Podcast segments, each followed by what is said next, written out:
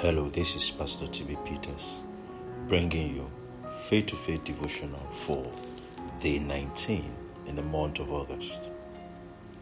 The New Testament Bible reading for today is the book of Revelation, chapter 19. The scripture for meditation today is Revelation, chapter 19, verse 8, King James Version. And to her was granted that she should be arrayed in fine linen, clean and white, for the fine linen is the righteousness of saints. Today's topic says, be dressed in righteousness. There's a future ceremony prophesied about in the Holy Scriptures, known as the Marriage Feast of the Lamb. The bride of Christ will be dressed or arrayed in fine linen, for the fine linen is the righteousness of saints. We know that a bride dresses her best on her wedding day, which means that our best attire and greatest attraction to Christ is when we are dressed in righteousness. This expensive attire, which we couldn't afford, was purchased for us by the blood of the Lamb.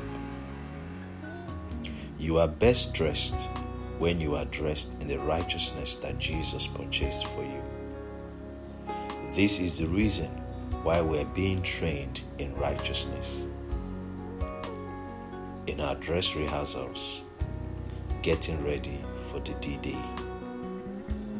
Your right standing with God is perhaps the greatest gift of redemption. You are already in custody of your official wedding attire, which is righteousness. Celebrate and flaunt it. Let's take today's confession together.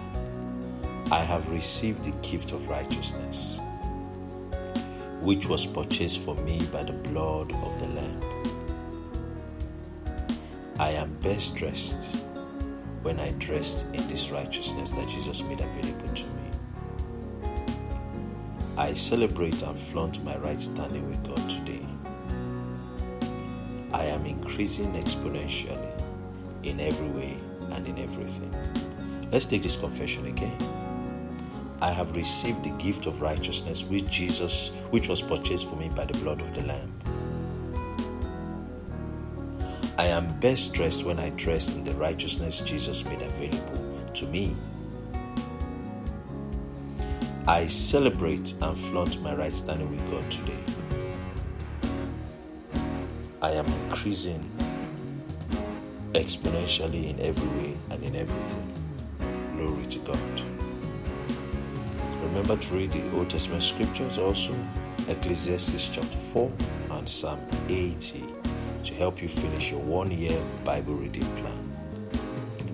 You are blessed in the name of Jesus. You are blessed in your going in and your coming out. I ask that the hand of the Lord rest upon you. May the Lord increase you more and more, you and your children, in Jesus' name. Amen. Have a great day.